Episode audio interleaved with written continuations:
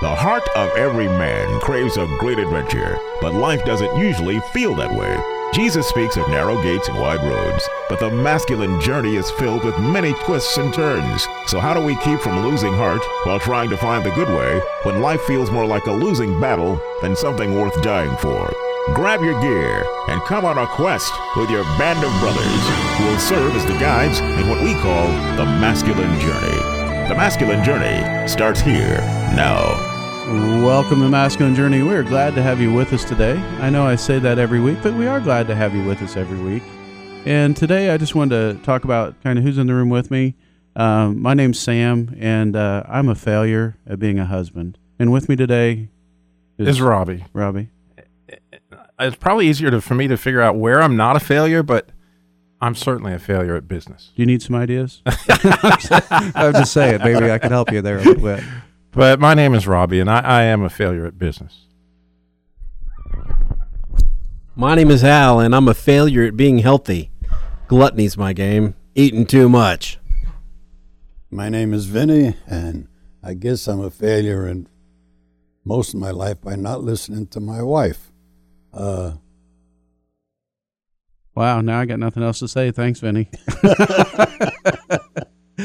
Why are we talking about that? I mean, I know it sounds like the beginning of a uh, something anonymous meeting, and, and it is. It's kind of like failure anonymous, right? And so we're we're getting up and we're telling a little bit of our story. And the reason I wanted to talk about this topic, to talk to the team about it, and they wanted to talk about it was I think there's times that when you listen to a radio show, you begin to feel like the hosts have it all together. Now, if you've listened to our show long enough, you really realize we don't have it all together, but we are learning as we go. We're, we're Christians in growth. You know, we may just be a little bit ahead of you at sometimes, but there may be times you're ahead of us. And so we just want to continue to be authentic, which is a big part of who we are on this show, and how to help men and the women that are listening to get through those times in life that are hard. Now, Al, I know there's probably been times in your life that you felt like a failure. Oh, man. I would say the first three quarters of my life. Absolutely. In fact, there was a time up until um, I got the job, my previous job, I had a job with at least one job a year, maybe more.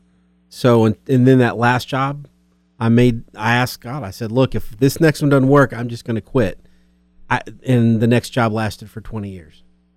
But before that, at 52, before that into my 30s, nah, I couldn't keep a job. You know, I think there's times that we all have to face those the, the pieces of truth that we may be failing at something, but failing at something doesn't necessarily make us a failure. But before we get into that a little bit deeper, I want to play a clip. And this is a clip from the movie Back to the Future. And in this, just listen to Doc and how he's talking with Marty and uh, how he seems to feel like he's a failure. Invented any time machine. Okay, all right, I'll prove it to you. Look at my driver's license. Expires 1987. Look at my birthday for crying out loud. I I haven't even been born yet. I'm telling the truth, Doc. You gotta believe me. Then tell me, future boy, who's president of the United States in 1985? Ronald Reagan. Ronald Reagan, the actor? then who's vice president? Jerry Lewis. I suppose Jane Wyman is a first lady. Whoa, wait, Doc! And Jack Benny is secretary of the treasury. Oh, Doc, you gotta listen to me. I got enough practical jokes for one evening. Good night, future boy. No, wait, Doc. Doc, the, the, the bruise. The bruise in your head. I know how that happened. You told me the whole story. You were standing on your toilet and you were hanging a clock and you fell and you hit your head on the sink. And that's when you came up with the idea for the flux capacitor, which is what makes time travel possible.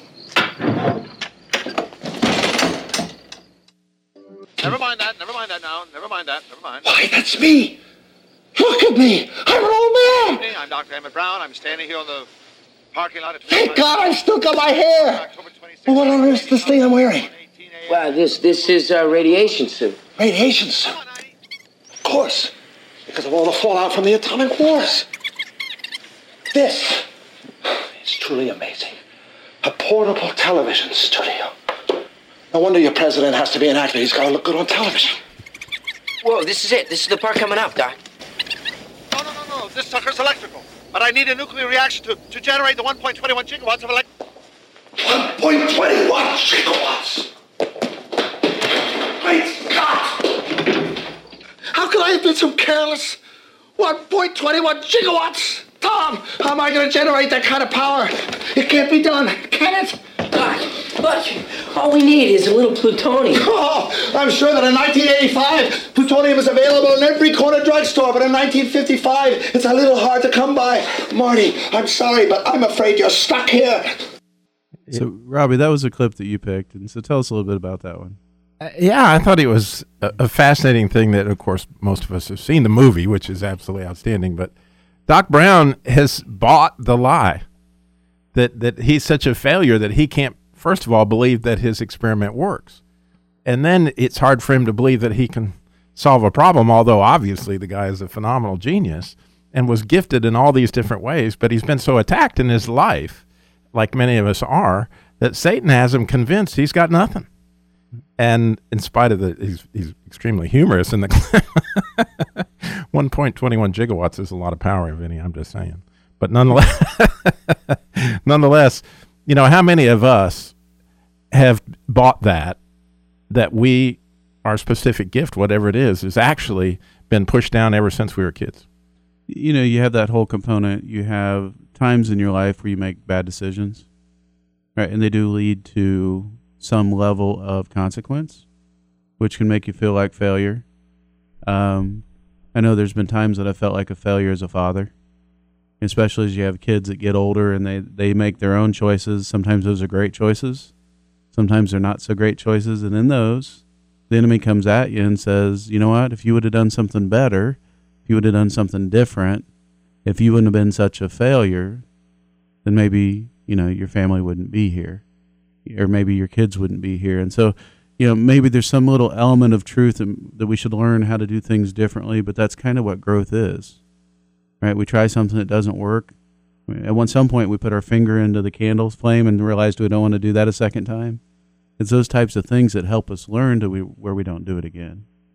And so, Vinny, I know you had a great point that something, some reason to keep in mind why failure is important and how it has to do with success. Well, that that's exactly right. How do you know you're a failure uh, when you're successful? Right. You know, one is goes with the other. I I couldn't grow a green lawn in my my whole life in my house, uh, and I still can't grow hair. So does that make me a failure? No. This is what the the good Lord has chosen for me, and I'll go along with what He wants, and that has been my philosophy for many, many years now. Uh, I think I was a failure for many years, and at my age, I've been a success for many years too. Uh, I think it's a great point. Unless you've really failed, you don't really know how to understand what success looks like. exactly. Because they do feed off of one another. You don't know if you've arrived there in the success portion of it. I know for me that I, I battle lots of times when the enemy does come after me failure. You know, that failure may be work related, it may be home related. It kind of bounces back and forth at times like a, a ping pong ball. Uh, but that it is a constant way that the enemy tries to at least attack me. Now, I can't speak for you guys, but is that something that kind of happens with you as well? oh well yeah Okay, well, duh, yeah. Yeah. like minute by minute there there are so many attacks and, and it's a matter to try to determine what voice you're listening to Right. and the voice that that sometimes is your family um coming at you better than almost anybody with oh that we you know in your case sam i, I can't help but think of how your sister pushed that button on you from, that you had nothing valuable to say i think that story is speaks volumes to that issue Thanks. I'd like to share it, but now I feel like I have nothing to say. Thanks for reminding me of that. Uh, yeah, growing up with, with an older sister, I don't know what her issues were. I don't know what her issues were with me. But when you're very, very young, you don't have some reasoning ability that you need to have. And all I heard from her for years was, "Shut up, motor mouth. You got nothing to say. You have nothing important to say. No one wants to hear anything that you have to say." Yeah, and so I basically grew up with this for many, many years of wanting to be heard, but feeling like even if I did say something, I really didn't have anything to say. And, and so that was a big attack on what I felt like God's really called me to do at times in my life, which is to be able to be a part of things like this or to be a part of a boot camp where you get an opportunity to get in and share what he's done. And not that I necessarily have anything important to say about me, but the work that he's done through me. And that's what the enemy was trying to squash, was to try to take us out on that, take me out on that. You know, I think back to when I was a kid, there was just a, a long list of things that happened. Um, I remember when I was three, um, my friend and I got into a fight, and his dad was there telling him what to do. And it didn't hurt, but I ran home because I thought something's wrong. I don't have my dad. You know, I'm behind everybody else, and I'm I'm no good. And as I got into school, they said I was a slow learner. They said that I um, was uh, learning dis- disability with reading, and they would ask me, read the story. What did the story, you know, what did you get from it? And I tell them, they're like, that has nothing to do with what you read. But what I would do is I would read "See Dick Run," see Dick run in the in the pasture, see Dick sees the horse, and I would think, I'm going to catch that horse. I'm going to catch that horse. I'm going to ride around the town. I'm going to protect the city. I'm going to become the sheriff. And I would tell them that story because I got a couple of lines in and my creativity took over. But what was the label? Learning disabled. He has a reading disorder. And that went on throughout my life that um, everybody kept trying to tell me the things that I wasn't strong at, my weaknesses, instead of instead of helping me find my strengths. And that's what I think the enemy does is he wants to prey on those weaknesses instead of, you know, the people around you circling around and saying, "Hey, man, you're really good at this. This is something you ought to consider, you know, doing more of." Oh, isn't a whole lot of life a report card? Oh. I mean, we, we think it's school, but you know, there's always some type of report card on how you're doing compared to somebody else, how you're doing on where you think you should be. There's all these things that are report cards on you, and when you start to believe the report card and, and think that that is the value of who you are, how many times does that report card start and end inside your head without verbal words? When other people talk, it's just reaffirmed, but it all starts in your head when you believe the lies. Well, and is aren't isn't most people or aren't most people? That was great English. You can say I didn't really do well in English class, but uh, well, I have to come back with that here in a second. But for most people, I believe they remember the negative things a lot longer than they remember the positive things, and I think that's something that we really have to battle against because the enemy wants to remind us of those negative things. And when we come back, we're going to talk about how do you move through these stages of failure. How do you look at them for what they truly are? How do you hold on to your identity in the midst of it? If you want more information about us, go to masculinejourneyradio.org.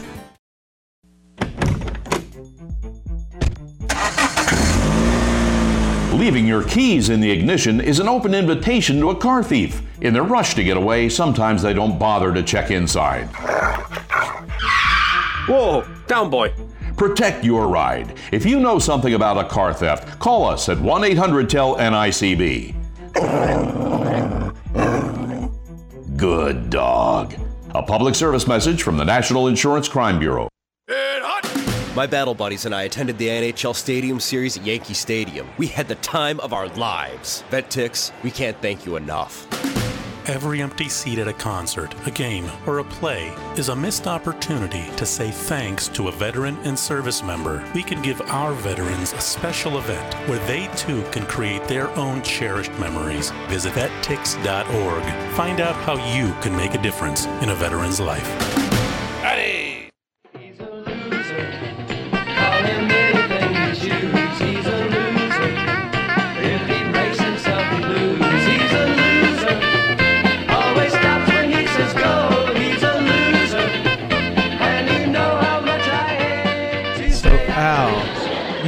Really, really like this song. This is one of your favorite songs, right? You're the one that picked this. I thought it was a funny song that was appropriate for the show. I'm not saying it's a favorite song. It was from Gilligan's Island. It was from Gilligan's Island, and that was pretty amazing that you remembered that. I mean, I used to watch all those shows when I got home from school, you know. Yep, and, that's when I and, saw and. I didn't actually remember that until you said something. It was the Mosquitoes, I guess you said, Robbie, that sang that. That's right. I do remember a little bit about that because it kind of had that Beatles look, I think, Yeah. at the time. And it, that song may bug you. It's it's a Uh, uh, wow. that I'm a failure at good puns. You're in good company. We so we are talking about a loser, a failure, these labels that sometimes that we take on Mhm. that have some elements of truth to them. If they didn't have elements of truth to them, we probably would be able to push them away. But the enemy's really good at taking a little bit of truth and fertilizing it really well. Oh, fertilizer's a good word. Yeah, to where it really produces some bad seed. Right. And some bad crops. And so, how do you handle those times when you feel like a failure? How do you say, okay, how do I move past that? But before we answer that question for you, we're going to go to a clip. And this clip, Robbie, you can set it up for us if you would. Yeah, uh, it's from the movie Cars, as you might imagine, from the Christian car guy, naturally. And it, you might remember Lightning McQueen is is the all star young whippersnapper kind of guy comes to town and he's being harassed by a doc who is the police chief, who is a Hudson Hornet. And he happens into a doc's garage, and lo and behold, Doc had all these piston cups, which meant him that you know he was a rock star ro- race car at one time. And Lightning cannot figure out why it was that he didn't want the world to know he used to be a great race car. Doc, hold it. Seriously, your driving's And that- incredible. Wonderful. Now go away. Hey, I mean it. You've still got it. I'm asking you to leave. Come on, I'm a race car. You're a much older race car, but under the hood, you and I are the same. We are not the same. Understand? Now get out. How could a car like you quit at the top of your game? You think I quit?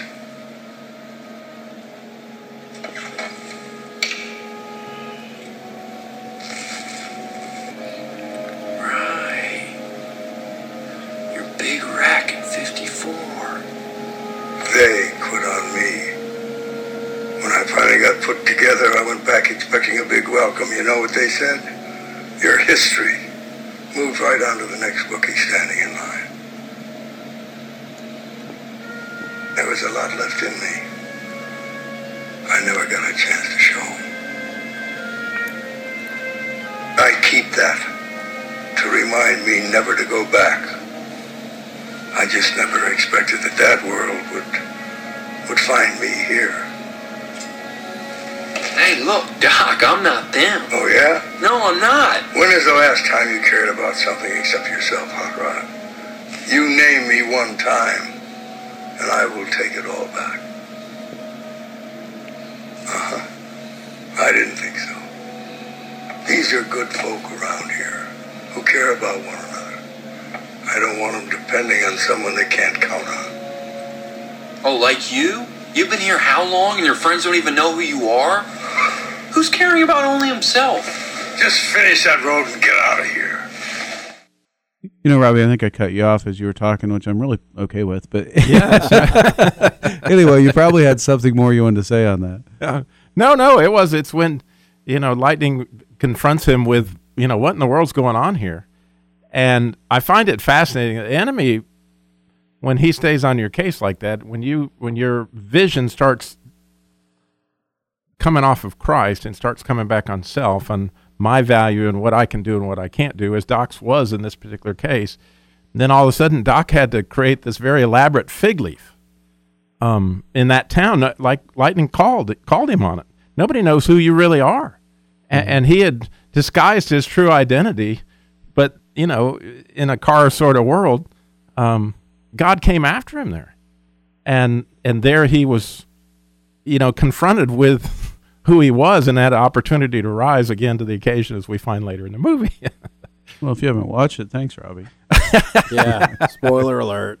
You know, and it, this seems so obvious, and, and you guys probably were way ahead of me. Well, maybe everybody but Al was way ahead of me on this. Sorry, that was a joke. Uh, but where where does that failure come from? And and in Doc's case, it came from woundedness. The feeling of failure came from woundedness and from an external thing that was put upon him. But there's some other times that failures come from fears, right? I can feel like a failure if I'm fearing that I'm not going to be this or I'm not going to get there. It, it can come from expectations placed on you from others. And, and re- as Doc was talking there, it really became a little bit more clear to me that those come from lots of different places. And so, you know, Al, I wanted to ask you, as I was joking with you earlier, do you think a lot of the time the failure that you face, that you think about, is that coming from a place of where you've been wounded? Oh, you know, it's it, it comes from woundedness from other people, self-inflicted wounds, and it came from the enemy. And uh, you know, about ten years ago, a friend of mine from high school came to a family re- or not a family reunion, but a church reunion, Yeah, and he he was with my friends, and um, he said, "Yeah, m- my mom and I were talking, and she couldn't believe that you were still alive."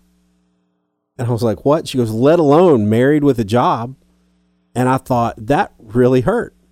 But by the same token, when I when I was hurt, my wife said, "Man, look how far you've come." She said, "You're a comeback kid," and it, for me, it goes back to being fathered by God, the restoration. When I get those lies that come at me, I remember something that I was told. I was made in the image of God. He doesn't make junk, and so I when I hear those lies, I start focused a focused prayer. Take these lies away from me. Take me out of this. Don't let the enemy get in my head. Don't let him mess me up. And I, you know, something my dad told me just recently, last year or so. I was talking to him about why he never played basketball, and he goes, "Al, I was never good at it. Why would I want to spend my time when everybody else is great at it and I'm not?" He said, "I'm going to focus my time on what I'm good at." And I'm like, "Well, I wish you would have told me that when I was five, you know, because so often I pursued things that were my weakness. I tried to fix my weaknesses instead of pursuing my strength. And there's a great book out there called Strength Finders, and it's got an online test, but it tells you about what your strengths are. It's an amazing book that will help you look at yourself differently because we are all fearfully and wonderfully made. And that means that there are things inside of us that n- nobody else has the ability but us to do. And understanding what your spiritual gifts are, understanding what your you know physical and mental and emotional gifts are, it's a huge tr- turnaround if you be- from believing the lies. Uh, thank you. Go ahead, Vinny. I I know I've told you this story, you guys over here, but I don't know if I said it on the air. The very first time that I felt failure, as everybody knows that I come from New York City, and uh, we used to play stickball and dodge the cars coming down the road. I was about 10 years old, and we're out in the street playing stickball, and it was in the summer, and all the people in the houses come on out. There was no air condition, there was nothing. They were all outside on the sidewalks and stoops. And we were playing stickball, and me and my, actually, he was my best friend from the block. Uh, we got into a little skirmish with the ball, you know. My father comes walking up behind me and slaps me in the head and yelled at me, fight him, knock him out, don't do this pushing. And, you know, we were kidding around. And I had to fight him, my best friend, you know, which I didn't want to do. And I went home. I couldn't help but feel that my father thought I was a failure mm-hmm. because I didn't do what he would do. But he was a grown man. If you want to fight somebody for a good reason or not. Anyway, I woke up the next morning. and We used to have the penny pinball machines, and I put it in there. I got a, a gumball, and I called up Roland. That was his name, and uh, I gave it to him. I said, "I'm sorry," you know. But anyway, the point of being a failure. That was the very first time that I thought that I was a failure. How my father saw the situation. You know, it makes me wonder how many times um, we feel like God may think we're a failure. Al, have you ever felt that way? Have you ever been tried tried to be convinced that maybe God may feel like you're a failure early in your Christianity? Oh, I can. I would say before I went to my first boot camp, I was sitting. I'd go to work early, and I was meeting with some friends, and I kept saying, "I think God's mad at me." I just got this incredible feeling that He's angry with me, and they're like, "What are you talking about?" These are my Christian friends that I was meeting with, and they said, "You know, why would He be angry with you? What what great sin have you done that He would maintain some anger with you?" And I'm like, "I don't know. I just get this feeling." And that's when they said, that's not God's personality. That's not God. God wants a positive relationship with you as a father son. He's not looking to be angry with you. It, for I needed to hear that because, and I talked to somebody just recently who believed God is a God of judgment. I- You know, He's so um, He's so good and so perfect, but it's that judgment that keeps me in line. I'm like, you know, you're right. He He's got judgment for those that are non-repentant, but when you're repentant, He wants that father son relationship with you. That's why Jesus said, I'm the way, the truth, and the life. No one gets to the Father except through me. The Father, your Father. I think there was a, a kid song, you know, once upon a time back at all the times that we've been at uh, like church camps and things like that as kids growing up, or maybe vacation Bible school that was uh, Jesus loves me, right? And in that song, isn't that the one that says that, you know, when we are weak, he is strong? And I think that there's times that we need to just realize that in that weakness, in those times that we feel like a failure, the answer that we have is to turn to Him and to take some of His strength to get through that situation. It was never meant to be, you know, a solo um, journey. I mean, this is a father son journey or a father daughter journey where if you try to do it alone, you're destined to get lost and you're destined to trip and fall. You're destined to get off the path. But if you walk it with your father and you listen to him and you stay focused with his voice, he's going to guide you to where you need to be. It's all about trust and love. It is. It's all about trust and love, and it's also dealing with the truth. The truth is, sometimes we do fail. Sometimes we make bad decisions. Sometimes we make good decisions. There's consequences for those decisions, and they can make you feel like a failure. But it's when you got to hold on to that identity that you have in God, knowing that He doesn't look at you like a failure, but as a loving child that He wants to help get through a very difficult problem. So if you're feeling like you're a failure today, turn back to that loving Father and say, God, I really need your strength today to help guide me through this. We appreciate you listening, and we look forward to talking to you again next week.